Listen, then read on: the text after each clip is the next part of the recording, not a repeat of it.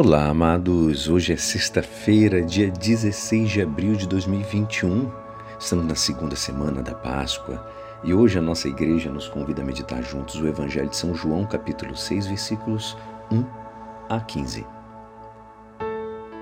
Naquele tempo, Jesus foi para o outro lado do mar da Galiléia, também chamado de Tiberíades. Uma grande multidão o seguia, porque viu os sinais que ele operava a favor dos doentes.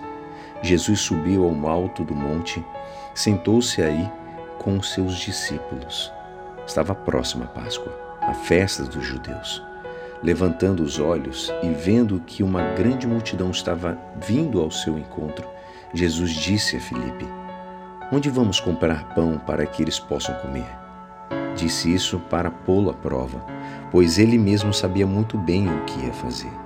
Filipe respondeu: nem duzentas moedas de prata bastariam para dar um pedaço de pão para cada um. Um dos discípulos, André, o irmão de Simão Pedro, disse: Está aqui um menino com cinco pães de cevada e dois peixes. Mas o que é isto para tanta gente? Jesus disse: Fazei sentar as pessoas. Havia muita relva naquele lugar, e lá se sentaram aproximadamente cinco mil homens.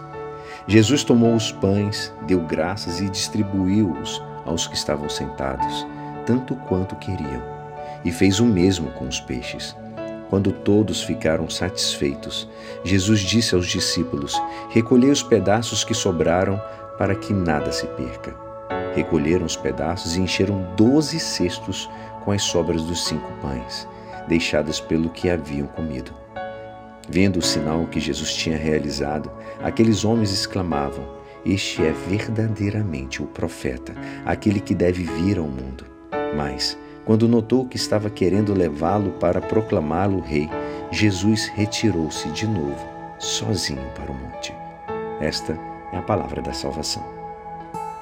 Amados, hoje lemos o evangelho da multiplicação dos pães.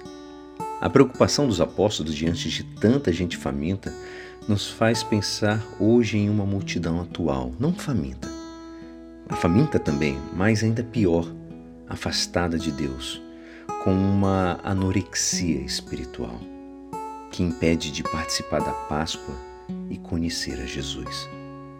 Não sabemos como chegar a tanta gente. Alenta-nos na leitura de hoje uma mensagem de esperança não importa a falta de meios, mas os recursos sobrenaturais. Não sejamos realistas, mas confiantes. Deus nos faz ser mais confiantes. Assim, quando Jesus pergunta a Felipe onde podia comprar pão para todos, na realidade, ele disse isso para testar Felipe, a Felipe a própria palavra nos diz. O Senhor espera que confiemos nele ao contemplar esses sinais, do, esses sinais dos tempos, não queremos passividade, que é preguiça, fraqueza por falta de luta, mas precisamos de esperança. O Senhor, para fazer o milagre, quer a dedicação dos apóstolos, a generosidade do jovem que entrega alguns pães e peixes. Jesus aumenta a nossa fé, obediência e audácia. Embora não vejamos logo o fruto do trabalho da mesma forma como o camponês não vê brotar a planta logo depois da semeadura. A fé, portanto, sem permitir que o desalento nos desanime, sem que paremos em cálculos meramente humanos.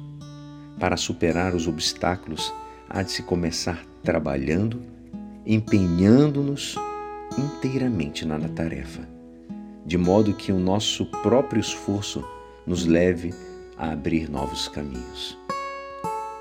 Não esperemos o momento ideal para fazer a nossa parte. Devemos fazê-lo quanto antes, pois Jesus nos espera para fazer o milagre. Jesus precisa de mim, de ti.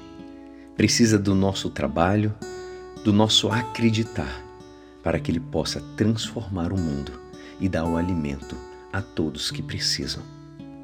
E é assim, esperançoso que esta palavra poderá te ajudar no dia de hoje que me despeço. Meu nome é Alisson Castro e até amanhã. Amém.